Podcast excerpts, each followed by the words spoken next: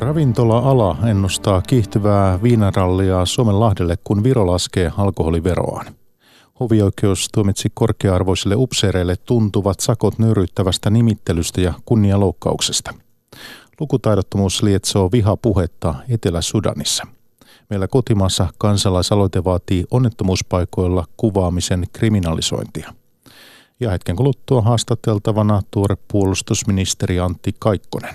Päivätunnissa Mikko Jylhä, hyvää iltaa.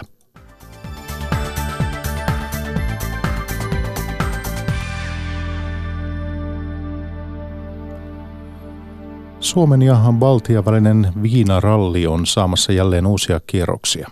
Viro laskee alkoholiveroaan heinäkuun alussa ja Latvia vastaa omalla veronlaskullaan. Suomen ravintola-ala pelkää tämän johtavan matkustajatuonnin lisääntymiseen. Alan mukaan sen myynti tippuu ja valtion verotulot vähenevät. Jari Järvinen. Viron ja Suomen välinen viinaralli pyöri takavuosina vauhdikkaasti. Olutta ja muita juomia kuskattiin Lahden takaa kärrykaupalla sen, minkä hissit kestivät. Nyt vanhat ajat saattavat olla palaamassa takaisin. Tai itse asiassa ei viinaralli ehtinyt koskaan päättyäkään. Tässä matkailu- ja ravintolapalveluiden toimitusjohtajan Timo Lapin tuoreet rätingit. No, niin jos verrataan alkoholimatkustajatuontia lähes, lähes yksinomaan Baltian maista, niin se on yksi pilkku viisi kertaa niin suurta kuin kaikkien ravintoloiden alkoholin kulutus. Ja jos katsotaan viime vuotta, niin matkustajatuonti on kasvanut noin kaksi pilkku yhdeksän prosenttia, eli kyllä se massiivista toimintaa on. Matkustajatilastojen mukaan alkuvuonna viinaralli on vain kiihtynyt. Oluttakin kannettiin naapurista jo neljäkymmentä prosenttia enemmän kuin viime vuonna vastaavaan aikaan. Ja nyt Viro laskee siis alkoholiveroa heinäkuun alussa kaksikymmentäviisi prosentilla. Latvia nokittanee omilla alennuksillaan. Suomi sen sijaan kiristää alkoholiverotusta. Näin Helsingin Länsisatamassa arvioitiin uuden viinarallin alkamista. Vastaajina ovat Eetu-Petteri Salonen, Liidia Niklus ja Joonas Hokkanen. No varmasti alkaa. Uskon, että kesä vaikuttaa ainakin siihen, siihen että ihmiset lähtee taas, taas hakemaan ja muutenkin, en tiedä, suomalaisilla vaan semmoinen tapa. Kyllä mä silloin tällöin, kun mä käyn siellä, sitten mä ostan jotain, mutta en mä tässä ja senä niin tar- paljon tarvii. En ole aiemminkaan tarvinnut, että mä sen takia menisin, matkustasin Viron, että tuota sieltä alkoholia. Se voi olla, että se tietysti vähän vaikuttaa, että halventuu, niin sitten ihmiset taas rupeaa enemmän, ei mene enää rajan taakse Latviaa hakemaan. Ravintola-ala laskee Suomen menettävän noin sata yhdeksänkymmentä miljoonaa euroa verotuloja pelkän maahan tuodun alkoholin vuoksi. Päälle voi laskea vielä muut kotimaisen myynnin menetykset. Helsingin hovioikeus on tuominut Karjalan lennoston entisen komentajan Markus Päiviön sakkoihin kohotun Lemmenjoen vapaaehtoisen harjoituksen tapahtumien vuoksi. Oikeus määräsi Päiviölle kolmetuhatta euron sakkorangaistuksen esimiesaseman väärinkäyttämisestä, palvelusrikoksesta ja kunnianloukkauksesta. Ilmavoimien entisen komentajan Sampo Eskelisen hovioikeus tuomitsi liki tuhatkahdeksansataa euron sakkorangaistukseen palvelusrikoksesta. Oikeuden mukaan Eskelinen ei käynnistänyt esitutkintaa Päiviön rikosepäilyistä viipymättä. Tapauksesta kertoo lisää toimittaja Marjatta Rautio. No, tässä on kyse siitä, että Karjalan lennosto järjesti syyskuussa kaksituhattaseitsemäntoista Lemmenjoella tällaisen vapaaehtoisen harjoituksen. Ja harjoitusta johtanut komentaja Markus Päiviö oli päihty, päihtynyt. Hän käyttäytyi epäasiallisesti ja muun muassa haukkui rivosti alaisia ja nimitteli myös vieraita. Nyt oikeus totesi, että tämä oli nöyryyttävää. Päiviö itse ei halunnut kommentoida tätä päätöstä, mutta hänen asianajansa sanoi, että päätös ei ollut Päiviölle yllätys. Hänhän osin myöntinä, myönsi tapahtumat oikeudessa. Syytettä ajanut Kihlakunnan syyttäjä Mikko Larkia pitää tätä päätöstä merkittävänä, mutta hän sanoi, että päät- tämä tapaus oli poikkeuksellinen. Näin hän luonnehti asiaa. Tässä on menty niin kuin selkeästi yli sen, mitä, mitä voidaan ajatella, että esimiehenä niin kuin puolustusvoimissakin voidaan tehdä ja, ja, ja sitten taas tavallaan niin kuin, en usko, että tämä nyt ihan, ihan arkipäivästä olisi, että kauhean moni joutuisi niin kuin tätä peilaamaan, tätä ratkaisua omaan käytöksensä. Enemmän ennakkopäätöksen luonnetta on Ilmavoimien entisen komentajan Sampo Eskelisen saamalla tuomiolla. Näin kertoi syytettäjänut valtakunnan syyttäjän viraston neuvotteleva virkamies Sam Sahakala. Tämä hovioikeuden päätös on sotilasoikeuden hoidon kannalta hyvin tärkeä ennakkopäätös kurinpitoisimiehen velvollisuuksista ja puolustusvoimissa esitutkinnasta huolehtiminen on kurinpitoisimiehen vastuulla. Ja jos kurinpitoisimies ei toimi, niin rikokset jää selvittämättä. Ja jos kurinpitoisimies ei reagoi tai toimen velvollisuuksien mukaisesti, niin kyseessä on, on sitä rikos. Eskelinenkään ei itse halunnut kommentoida tänään tuomiota, mutta hänen asianajansa kertoi Eskelisen olevan yllättynyt päätöksestä. Puolustusministeri Antti Kaikkonen kertoi tänään Ylen aamutelevisiossa, että Lemmenjoesta on jo otettu opiksi. Ryyppäämiselle, rellestämiselle ja muulle epäasialliselle käyttäytymiselle on Kaikkosen mukaan puolustusvoimissa nollatoleranssi. Antti Kaikkonen ilmoitti viime viikolla pyrkivänsä keskustan puheenjohtajaksi. Hän on ensimmäinen kisaan ilmoittautunut ehdokas. Pitääkö keskustan uuden puheenjohtajan ottaa valtiovarainministerin salkku? Ykkösaamun Päivi Neitiniemi haastattelee. Ilmoitit juhannuksen alla, että lähdet tavoittelemaan keskustan puheenjohtajuutta syyskuun puoluekokouksessa. Politiikkaa seuraavien mielestä päätös oli hyvinkin odotettu, mutta kuinka helppo päätös se oli itsellesi? No se on vähän kahtalainen, vähän kahtalainen kysymys, että toisaalta aikanaan keskustaan vaikuttamaan lähtenyt ja kun vaikuttamaan lähtee, niin silloin pitää tavoitella myöskin vaikuttajan paikkoja. Ja totta kai keskustan puheenjohtajuus sellainen on. Ja jos ja näköjään kun siihen kannatusta ainakin jonkun verran on, se jää nähtäväksi kuinka paljon, mutta kuitenkin sen verran, että minua kovasti rohkaistiin lähtemään mukaan. Ympäri, ympäri Suomen tuli näitä yhteydenottoja, niin, niin päätin lähteä. Mutta ei se sikäli helppo ollut se kysymys, että siihen täytyy sitoutua. Mä katsoin, että se ei ole mikään lyhyt tehtävä, vaan pitää vuosi valmistautua sieltä. Se voi olla vuosikausien homma. Tiedän, että tehtävä ei ole todellakaan helppo. Tiedän, että kuka siihen tahansa valitaankin joutuu kovan ryöpytyksen kohteeksi, joutuu kestämään kovaa poliittista painetta.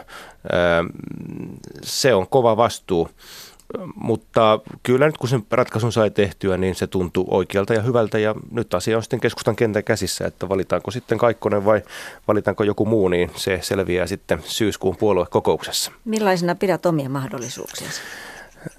No tässä vaiheessa, kun hirveästi muita ehdokkaita ei ole, niin tässä vaiheessa, tässä vaiheessa näyttää aika hyvältä, mutta, mutta kyllä mä pidän selvänä, että siihen, siihen ehdokkaita ilmaantuu. Ei välttämättä hirveän pitkää riviä, mutta kuitenkin sen verran, että valinnanvaraa on. Kyllä uskon, että siihen mahdollisuuksia on, mutta, mutta ei varmasti mikään läpihuutojuttu, että oletan ja odotan, että tulee kova kisa ja toivon, että se on myöskin reilu ja rehti kisa. Mitä se kertoo, että vielä ei ole kukaan muu ilmoittautunut? No varmaan se voi kertoa, tietysti muiden puolesta paha mennä sanomaan, mutta ehkä he, jotka asiaa harkitsee, niin haluaa kanssa asian perinpohjin miettiä eri puolilta, koska ei se, ei se ole pieni, ei se ole pieni päätös lähteä tavoittelemaan. Jos lähtee ehdokkaaksi, niin siinä on se riski, että voi tulla myös valituksi. Niin, niin. No keskustallahan on tällä hetkellä karvas vaalitappio takana ja kannatusluvut ovat suht rumaa luettavaa, ainakin siihen, miten keskusta on tottunut. Ja kun nyt tässä tilanteessa tarjoat itseäsi puolueen johtoon aivan erilaisella taustalla, taustalla, mitä Juha Sipilällä oli, niin kuinka erilaisen puheenjohtajan Sipilän jälkeen keskusta mielestäsi tarvitsee? No mä luulen, että se Juha Sipilä oli siihen aikaan, kun hänet valittiin, niin oli oikea henkilö ja Ja tiedän, että häntä on paljon moitittu ja ei hänkään täydellinen tietenkään ole. Virheitä on, on tullut hänelle, niin kuin meistä kaikille elämässä tulee virheitä mitä kellekin, mutta Mutta täytyy kuitenkin ihan tulosten valossa ajatella sitä, että kaksituhattaviisitoista, kun Sipilän hallitus aloitti, niin Suomi oli surkeassa kunnossa. Meillä talouskasvu oli nollassa tai pakkasella, työttömyys paheni, kovaa vauhtia oli pahentunut pitkän aikaa, maa velkaantui aivan holtittomasti. Kaikki tämä on pantu viime hallituskaudella aivan toiselle tolalle. Kova hinta siitä kyllä on maksettu ja kannatus rapisi kamalasti, mutta mä toivon, että kun vuosia kuluu, niin ymmärretään, että kyllä silloin sittenkin jotakin tehtiin kyllä, kyllä oikeinkin. Mä olen eri, erilainen persoona. Me ollaan erilaisia ihmisiä ja, ja, ja se on sitten puoluekokousväen asia arvioida, että minkälaista persoonaa nyt, nyt tarvitaan, että onko se sitten meikäläisen kaltainen pitkään keskustassa toiminut, voi sanoa, että tähän kansanliikkeeseen kasvanutkin henkilö vai onko joku, joku muu, että se sitten pitää ratkaista sen perusteella, minkälainen valikoima tässä meillä lähiviikkoina ilmaantuu. No pitääkö keskustan uuden puheenjohtajan ottaa valtiovarainministerin salkku? Se on sellainen kysymys, joka uudella puheenjohtajalla, kuka hän sitten onkaan, tulee eteen, tulee eteen syksyllä. Se tulee eteen sen takia, että vaikka meillä on viisi tärkeää hyvää ministerisalkkua, niin kyllä se valtiovarainministerin salkku on niistä painavin ja keskeisin kotimaan politiikan useiden kysymysten kannalta. Öö, En lähde nyt varmaksi ennakoimaan, miten itse siinä tilanteessa toimisin, mutta se on selvä asia, että se kysymys tulee eteen ja on tiettyjä perusteita, että se olisi, olisi sitten syytä, syytä ottaa. Mutta tällä hetkellä mulla on hyvin tärkeä puolustusministerin salkku ja mä oon siihen sitoutunut ja motivoitunut tekemään sitä niin hyvin kuin osaa, niin kauan kuin tätä kassia kannan. Mm. Mutta voisin sanoa, että melkein pakko ottaa. Onko oikein muotoiltu? no, no, no voi se olla ihan oikein suuntaan, että melkein pakko, mutta ei nyt kuitenkaan ihan pakko. Niin, sen, sen verran valintaa on. Joo, kyllä. No, Antti Kaikkonen, hieno, hieno valinnan tilanne. Niin, puhutaan sitten näistä tulevista haasteista ja vähän enemmän nykyisen salkkusi kautta. Joo. Reilu viikon takaisissa Kultarantakeskusteluissa aiheena oli Euroopan tulevaisuus ja presidentti Niinistö vaati, että E U:n ääni on kuultava paremmin. Niin miten puolustusministerin roolissa ja tulevan puheenjohtaja, E U-puheenjohtajamaan edustajana näet tämän presidentin vaatimuksen? No se ehkä koski enemmän ulkopolitiikkaa ja Euroopan unionin roolia maailmanpolitiikassa. Ää, on pieni riski olemassa, että E U:n ääni ei kuulu riittävällä tavalla, että vaikkapa Yhdysvallat, Kiina, kenties Venäjä keskustelee hieman Euroopan unionin ohi ja ylitse, ja se on ilman muuta huono asia, paitsi E U:n kannalta, niin uskon, että koko maailman yhteisön kannalta, koska, koska väitän kuitenkin, että vaikka ei E U:kaan täydellinen apparaatti ole, niin kuitenkin sen tapainen maailmankuva äh, rauhasta, ihmisoikeuksista, demokratiasta, oikeusvaltiosta, mitä Euroopan unioni edustaa, niin olisi ihan hyvä tälle maapallolle laajemminkin. Ja, ja sen takia tarvitaan riittävän vahva Euroopan unioni.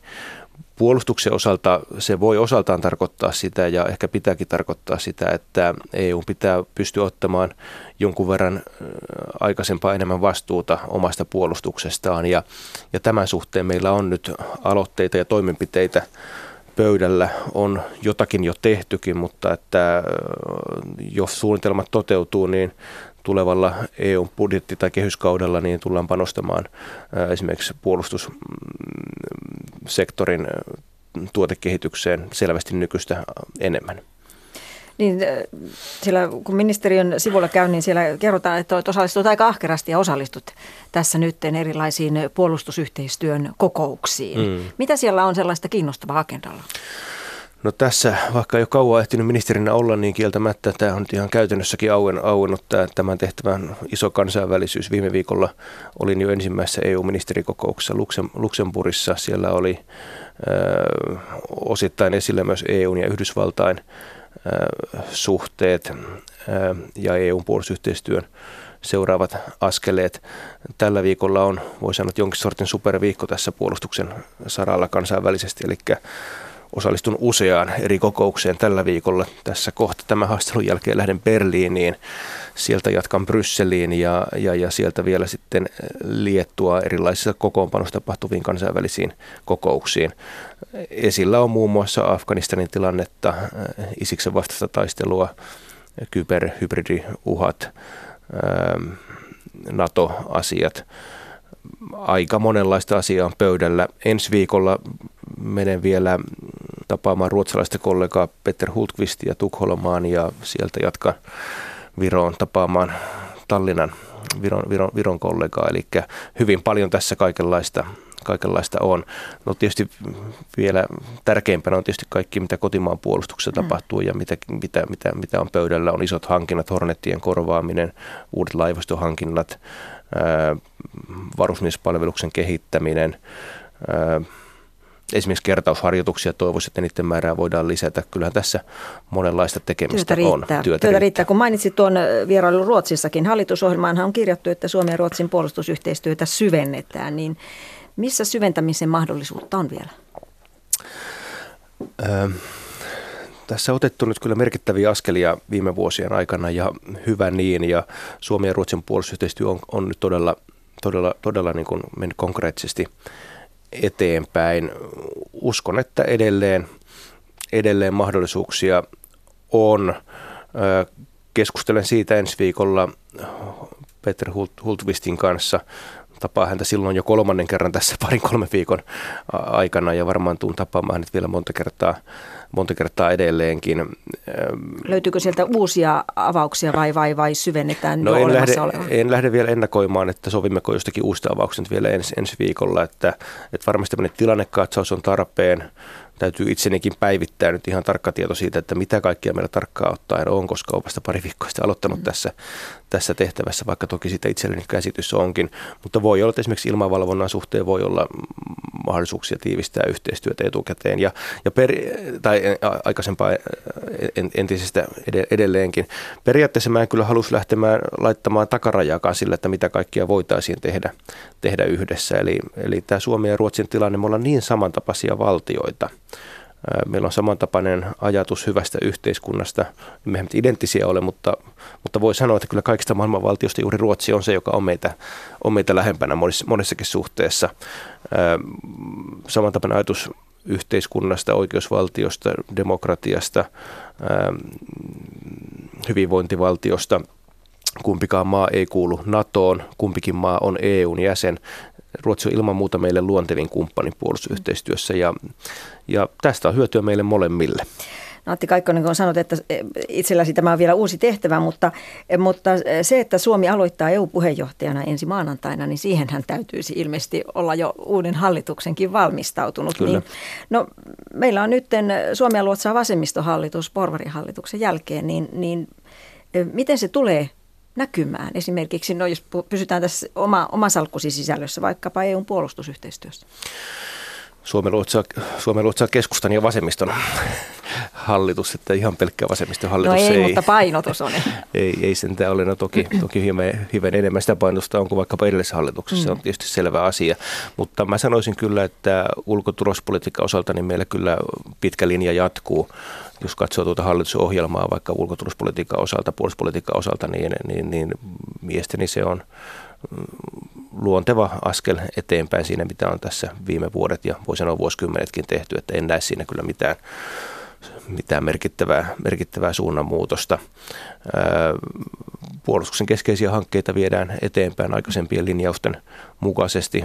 Ulkoturvallisuuspolitiikassa laajemminkin jatketaan sillä tiellä, millä on, millä on, millä on menty. Millainen käsitys itselläsi on E U-maiden halukkuudesta syventää edelleen puolustusyhteistyötä? Kyllä siellä haluja, haluja on ja, ja, ja siitä ajatuksiakin on, mutta tota, ää, nyt sitten pitää lähivuosina katsoa, että saako se myös varmasti konkretiaa, että se ei jää vaan sinne julistustasolle. Toisaalta ei sitä kuitenkaan haluta viedä ihan, ihan tappiin saakka, että, että mitään Euroopan unionin yhteistä armeijaa, joka korvaisi kansallisia armeijoita, niin ei ole näköpiirissä eikä, eikä, eikä tarvitsekaan olla, mutta Mutta tämä nyt varmasti juuri tämä tuotekehitys, siihen yhteiset panostukset, se, että E U voisi jatkossa olla ehkä hivenen enemmän tukeutua omaan tuotantoonsa puolustusmateriaalihankinnoissa kuin, kuin, kuin, kuin muualta hankittuun, niin se on ihan, ihan perusteltua. Mutta tässä täytyy kuitenkin pitää huoli siitä, että esimerkiksi suhteet Yhdysvaltoihin pysyy hyvänä, koska se on, se on meille keskeinen yhteistyökumppani Euroopan unionille tällä, tällä saralla ja täytyy jatkossakin olla. Eli tarkoitatko, että hankintoja silmä, silmällä pitäen, yhteistyötä silmällä pitäen pitää ajatella myös Yhdysvaltoja? Vai mitä tarkoitit tuolla äskeisellä? No tässä on tällä hetkellä vähän jännitteitä tässä, tässä asiassa. Yhdysvalloissa on huolta, näyttää olevan huolta siitä, että, että, että varmaankin huolta heidän omasta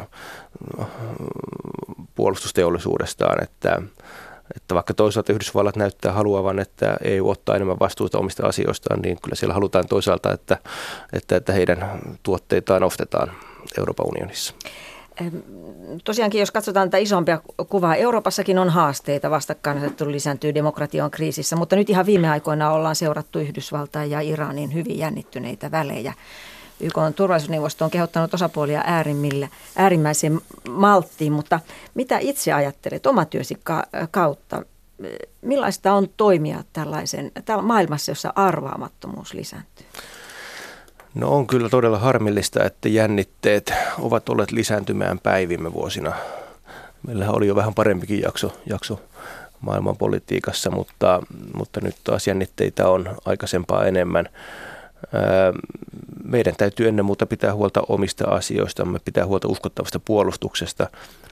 Kaikista tärkeintä on viisas ulkopolitiikka, jonka keskeinen tavoite ja keskeisin tavoite on se pitää Suomi erossa sotilaallisista konflikteista ja estää se, että Suomi ajautuu sotaan missään, missään tilanteessa. Ei tämmöistä nyt onneksi ole näköpiirissäkään, mutta tämä vaatii kyllä aktiivista vaikuttamista myös siellä kansainvälisillä rintamilla, rintamilla ja, ja, ja vaikut, edellyttää myös sitä, että Suomi osallistuu aktiivisesti monenlaiseen kansainväliseen yhteistyöhön, jonka tavoitteena pitää tietysti olla se, että maailmasta tulee entistä vakaampi.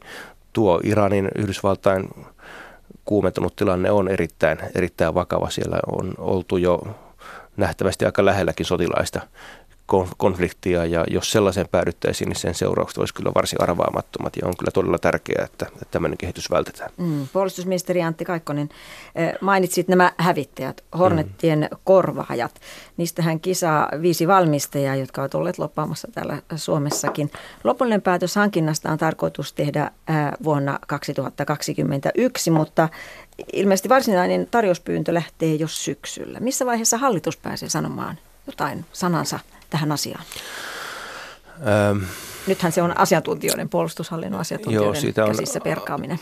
Alustavat tarjouspyynnöt lähetetty ja niihin vastauskin saatu, niitä analysoidaan, ja tänä syksynä lähetetään, lähetetään vielä tarkentavat tarjouspyynnöt näille viidelle toimittajalle. Kaikki ovat mukana.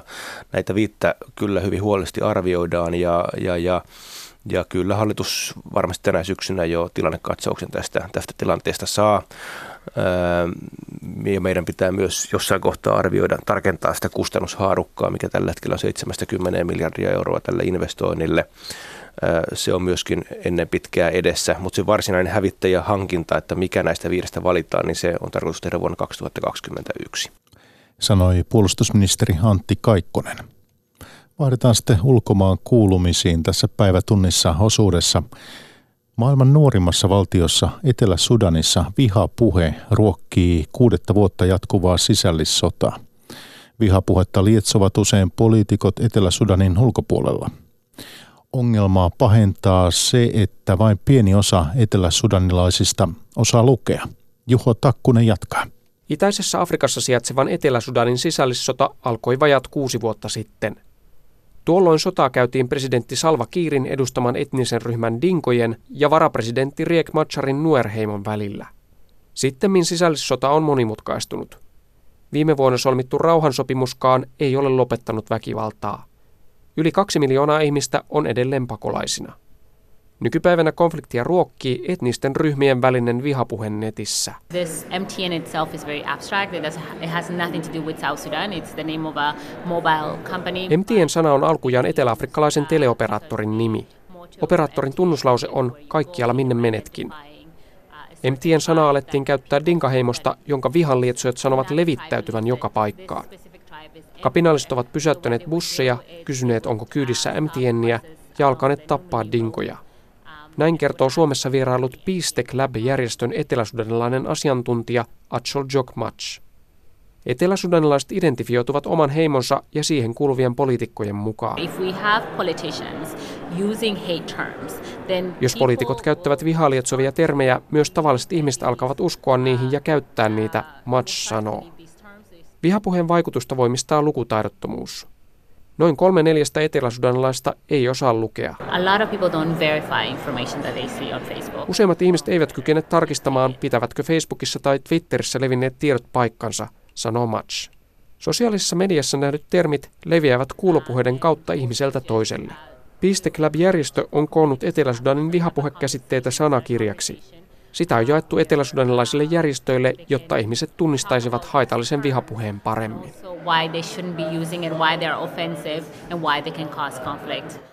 Totesi Peace Tech Lab-järjestön eteläsudanilainen asiantuntija Achol Jok Mats. Tänä kesänä tulee kuluneeksi tasan viisikymmentä vuotta New Yorkin Stonewallin mellakoista, joiden katsotaan aloittaneen seksuaalivähemmistöjen Pride-liikkeen. Yhdysvaltain kirjeenvaihtaja Paula Vileen tapasi New Yorkissa Stonewallin veteraanin ja kysyi, miten seksuaalivähemmistöt kokevat asemansa tänä päivänä. Jules Piper soittaa sateenkaarivärein maalattua pianoa New Yorkin Villagein kaupunginosassa maineikkaan Stonewall Inn homobaarin edustalla. Baarin viereisestä puistosta tuli muutamia vuosia sitten Stonewallin kansallinen muistomerkki kesäkuun tuhatyhdeksänsataakuusikymmentäyhdeksän tapahtumista muistuttamaan. Poliisi ratsasi tuolloin Stonewall Innin ja väkivaltainen ratsia aiheutti kuuden päivän mellakat, joita pidetään nykyisen seksuaalivähemmistöjen Pride-liikkeen alkusysäyksenä. Stonewallin etujoukoissa oli tuolloin transsukupuolinen Marsha P. Johnson, minkä Piper hyvin tietää, koska kertoo itsekin olevansa transsukupuolinen.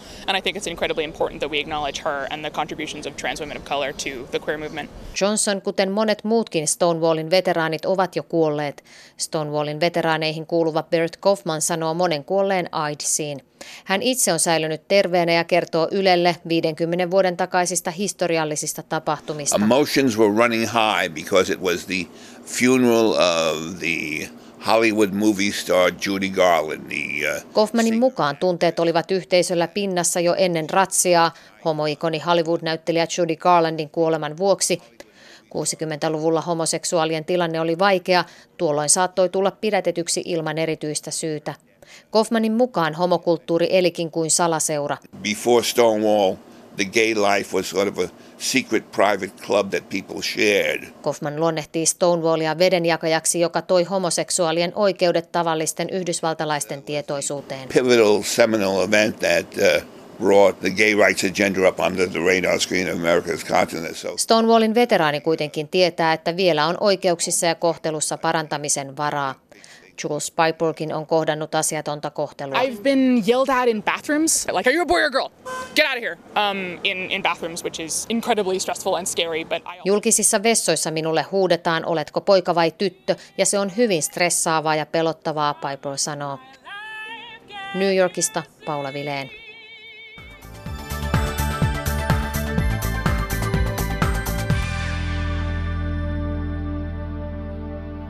Palataan sitten kotimaahan. Onnettomuuspaikoilla kuvaaminen on puhuttanut Suomessa viime aikoina ja asia huolestuttaa myös viranomaisia. Kuvaaminen vaarantaa pelastustehtävät ja voi viivästyttää avun saamista. Vireillä on parhaillaan myös kansalaisaloite, jossa vaaditaan onnettomuuspaikoilla kuvaamisen kriminalisointia. Paula Kolliin jatkaa. Yle julkaisi kesäkuun alussa jutun kaksi vuotta sitten sattuneesta onnettomuudesta, jossa vain yksi ohikulkija pysähtyi auttamaan. Muut kuvasivat ja levittivät kuvamateriaalia sosiaaliseen mediaan. Asian nosti viime viikolla esille Suomen Palopäällystöliitto ja myös S P R on kampanjoinut kuvaamatta jättämisen puolesta. Palomestari Mika Lankinen Varsinais-Suomen pelastuslaitokselta kohtaa kuvaamista työssään jatkuvasti. Me ollaan kohdattu tilanteita, jossa ihmiset ei seuraa sit muuta liikennettä, eli keskitytään siihen kuvaamiseen ja se ajaminen unohtuu ja katse kääntyy pois siitä edessä tapahtuvasta tilanteesta. Ja sitten on tullut lisäonnettomuuksia ja sitten se aiheuttaa tosi suurta vaaraa meille, kun me tehdään sitä omaa työtämme siellä, eli ei seurata mitä siellä edessä tapahtuu. Kuinka yleistä se on? Joka tilannepaikalla, missä ollaan näkyvillä, niin jos on liikennettä kulkee ohi, niin siinä kyllä joku auto vähintään kuvaa. Suomessa yleisellä paikalla kuvaaminen on sallittua eikä onnettomuuspaikoilla kuvaamistakaan ole erikseen kielletty. Lain mukaan tosin ensisijainen velvollisuus on auttaa uhreja, joten jos satut paikalle ensimmäisenä ja kuvaat etkä auta, voit saada rangaistuksen. Esimerkiksi Saksassa tilanne on kuitenkin erilainen. Siellä kaikki onnettomuuspaikalla kuvaaminen on kielletty ja teosta voi saada sakkoja tai jopa kaksi vuotta vankeutta. Samaa toivotaan nyt myös Suomessa. Vireillä on kansalaisaloite, jossa vaaditaan onnettomuuspaikoilla kuvaamista kriminalisoitavaksi. Tällä hetkellä kansalaisaloitteessa on runsaat tuhat nimeä. Ja kyllä mä enemmänkin toivoisin, että ihmisillä löytyy sitä omaa ajattelukykyä, että, että miksi, miksi minä tätä kuvaan, että täysin tuntematon ihminen kyseessä ja mitä siitä sitten saa, että sen onnettomuusvideon sitten jakaa kavereille jossain saunaillassa tai muualla, niin mikä, mikä se on se hyöty siinä. Ja tämän kertaisen päivätunnissa lopuksi kuullaan vielä, miten lomalta halutaan nykyään yhä useammin elämyksellisyyttä perinteisen rantaloman sijaan. Metsähallituksen paimenviikot ovat löytäneet markkinaraon juuri tästä. Lammin Evolle Kanta-Hämeeseen paimenet valittiin arvalla seitsemänsadan hakijan joukosta. Arva onni suosi kolmekymmentäkaksivuotiaasta tamperelaista Juho Valkosta. Arki kuluu I T-alan töissä ja haku paimenviikoille oli vaimon kanssa tietoinen valinta toisenlaisesta lomasta. Lehmipaimen Juho Valkonen. Huomattiin, että tämmöisiäkin paimenviikkoja järjestettiin, niin päätettiin mm. sitten hakea tänne. Ihan vaan niin kuin, että kaikkea monipuolista tekemistä on kiva tehdä lomalla. Niin. Eikö tunnu hassulta, että te maksatte semmoinen yli neljäsataa euroa siitä, että te pääsette töihin? Tämä on kuitenkin aika erilaista kuin mitä se työ, mitä me tehdään tuolla kotona, niin tämä on ehkä enemmän kuitenkin sit sitä lomaa. Tapa viettää lomaa on muuttunut perinteisten rantalomien sijaan. Etenkin nuoret kaupunkilaiset hakevat juuri elämyksiä ja kokemuksia. Loman sisällön ei tarvitse olla aikataulutettua eikä ohjelman täynnä. Lehmipaimenen työt ovat yksinkertaisia. Joka aamu ja ilta pitää laskea, että kaikki on tallella ja sitten pitää huolehtia siitä, että on riittävästi vettä. Ja myös jos tota, tämä heinä tästä alkaa olla syöty, niin sitten pitää päästä uudelle laitumelle. Laiduntavat lehmät ja lampaat tekevät myös tärkeää maisemointityötä. Metsähallituksen asiakaspalvelupäällikkö Sari Airas. Laiduntaminen on erittäin hyvä hoitokeino ylläpitää näitä perinteisiä niittyjä ja, ja laidun alueita ja erityisesti putkilokasvit. Eli nämä niin sanotut kukkivat kasvit niin äh, tykkäävät tästä lisääntyneestä valoisuudesta ja vähira, vähäravinteisuudesta, eli ne pääsevät silloin loistamaan. Valkosen pariskunta pitää paimen viikollaan myös digipaastoa. Tarkoitus on nauttia Evon retkeilyalueen luonnosta ja rauhasta. Lehmipaimen Juho Valkonen. No semmoista rentoa olemista täällä luonnossa ja tota, varmaan aika paljon käydään myös retkeilemässä tässä näin lähialueilla ja semmoista mukavaa yhdessäoloa luonnon ja eläintenkin kanssa. Ja toimittaja tuossa oli Riitta Tapio Mäki.